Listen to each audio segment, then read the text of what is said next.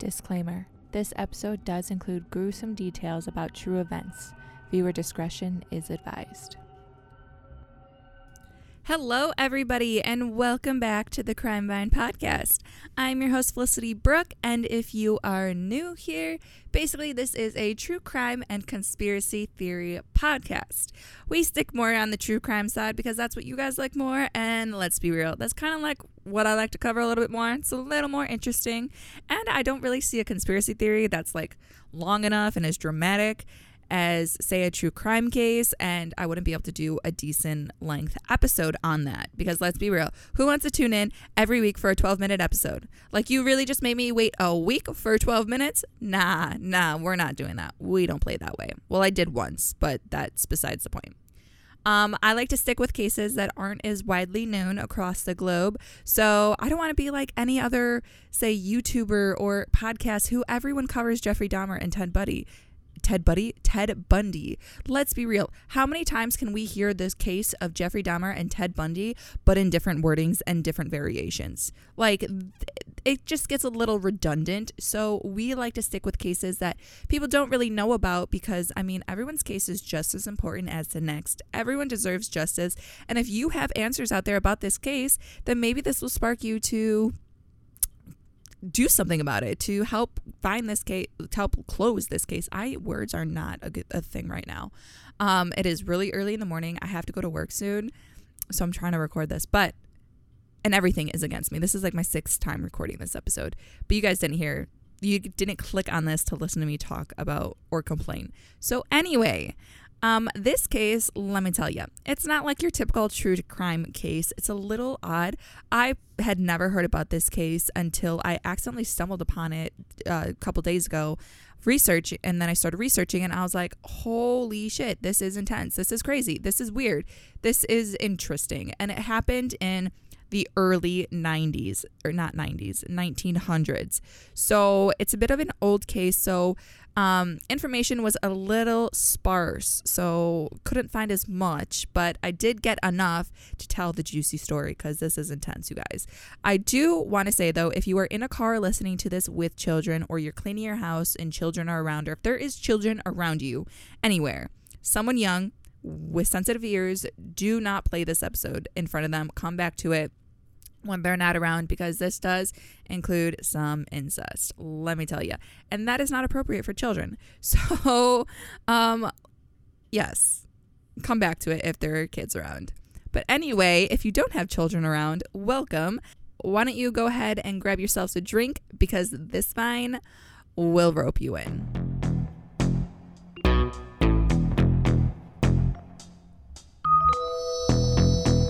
Barbara Daly was born in 1922 in Boston, Massachusetts, to Nini and Frank Daly.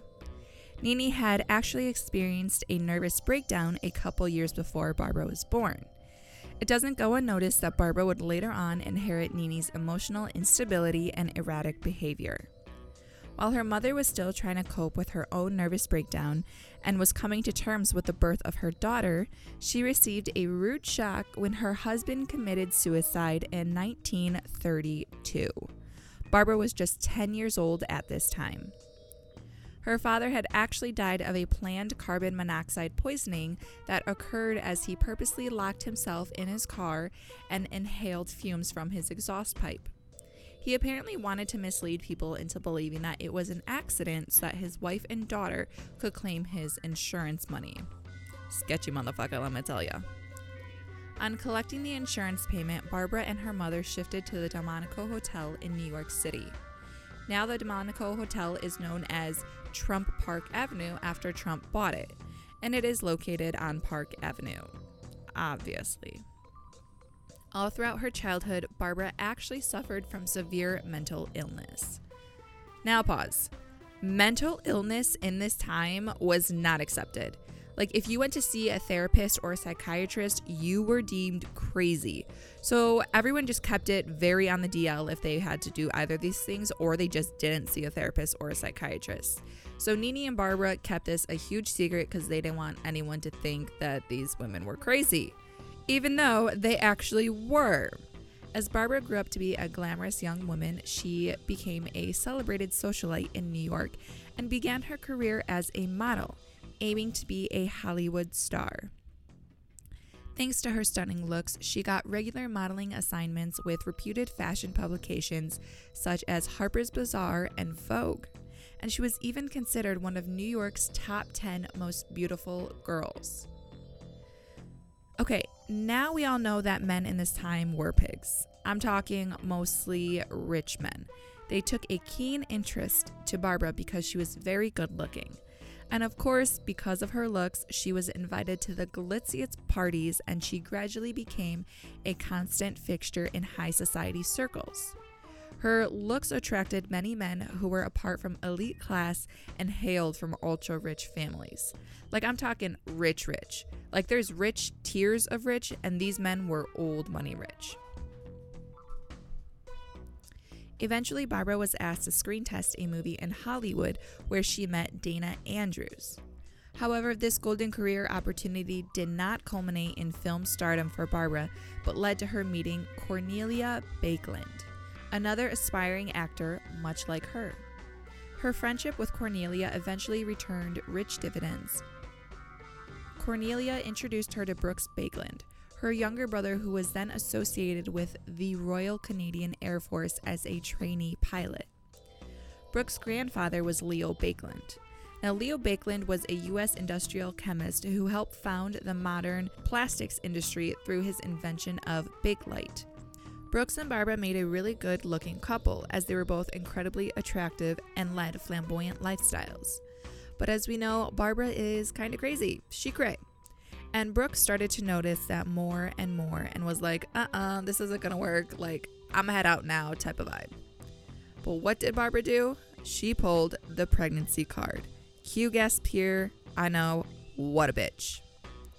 Now, of course, this wedding was huge. Everyone who is anyone was there. The rich of the rich, like literally everybody was there. So they get married and she tells Brooks, "Hey, funny story. So um actually I'm not pregnant. And to say he was mad was an understatement.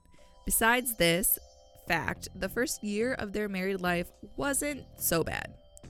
They surrounded themselves with rich and famous friends who kept them entertained at numerous parties that took place in exotic locations such as Paris and Manhattan. These crazy parties were characterized by endless flowing alcohol, sexual experimentation, and stimulating music. Now, as most of us know, this type of lifestyle doesn't last forever.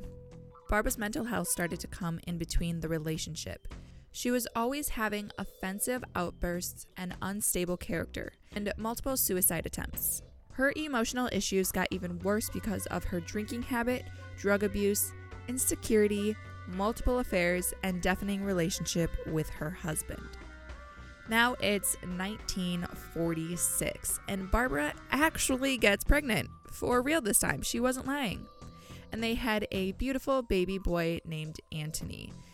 And this kind of put the marriage to ease for a little while for the baby's sake. Antony was apparently smart, intelligent, and stunning, just like his socialite parents, who had lofty dreams about their son and thought that he would become a celebrated writer, fine painter, polo player of repute, and much, much more. So the family decided to move to Paris for a little while. While they were in Paris, Brooks met a girl. Shocker. And he fell in love with her, and he wanted to spend the rest of his life with her. But here's the catch she was only 15, because that's not illegal or anything. Barbara obviously did not like this at all and she got jealous. Not only that, but Brooks told Barbara that he wanted a divorce so that he could marry this other girl. Barbara was pissed. So, what did Barbara do? She tried to commit suicide again. And by tried, I mean she didn't actually want to die, she just wanted to scare Brooks into staying with her. And it worked he told her that he would break it off with the other girl and that he doesn't want a divorce anymore. So Tony, the son, decided that he wanted to travel the world, which he was a rich kid, so he could literally do anything. And Tony also developed mental issues and started requiring psych- psychiatric care just like his mother.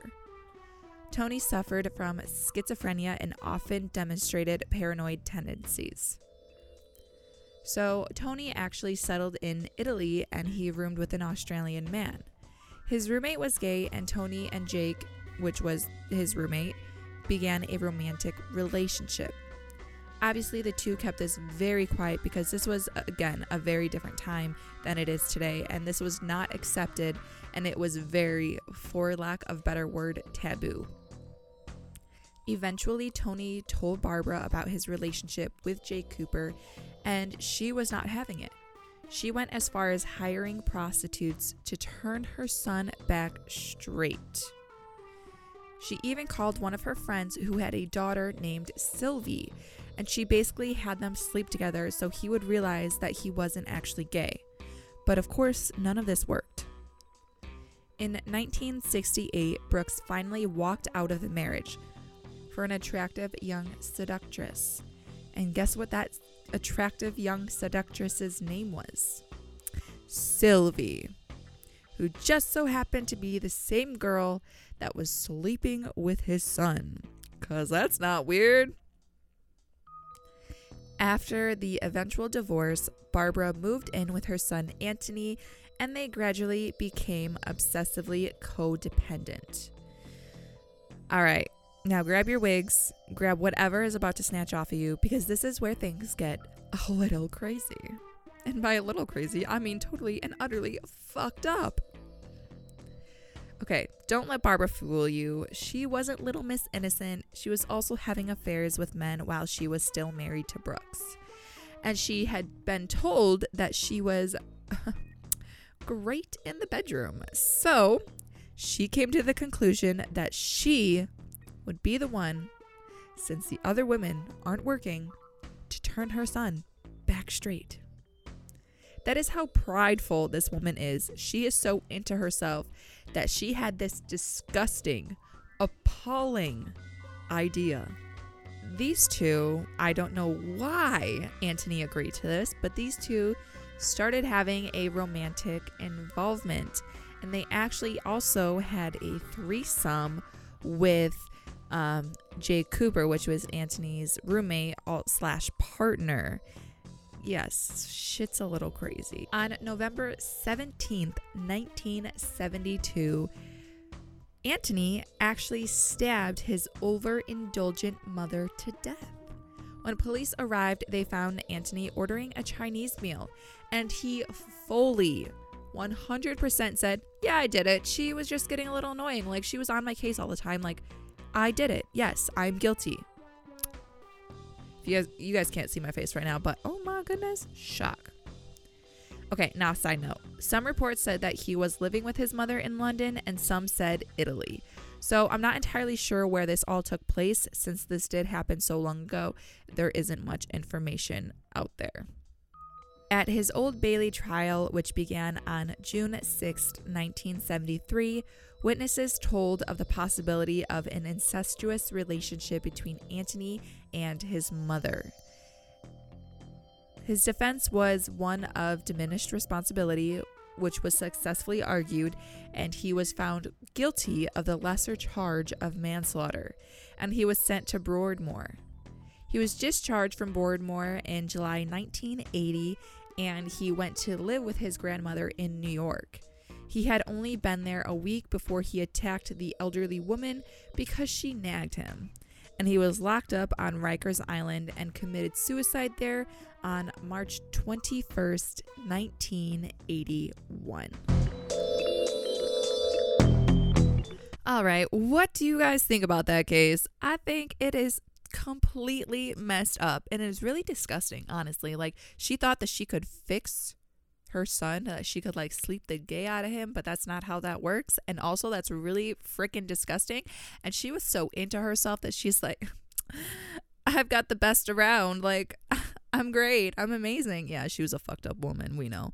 Um but sh- what? What? Let me tell you, when I was researching this case and when I was like, oh, this isn't even a true crime case, it's just like a, a mystery case. Should I even, you know, like cover this case. And then it got to the murder. And I was like, oh my goodness, where did that come from? Like, that was out of nowhere. And Anthony had the same mental health issues and he had, he was schizophrenic. So, I mean, I guess that like makes sense with the violent behaviors. But I don't know what actually ended up happening with Brooks and Sylvie. Um, that was literally nowhere to be found. Like once Brooks married Sylvie, it was kind of like he's out of the picture, done with him type thing. I know there was like a lot of people in this case. Um, it, yes, I hope you guys were able to keep tabs on everybody and follow along.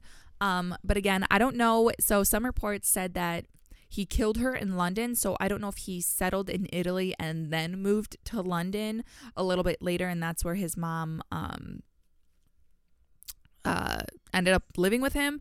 Um, because I was seeing Italy and London. The main thing I was seeing is that she was killed in London, so I'm guessing that he just picked up and moved at one point or another.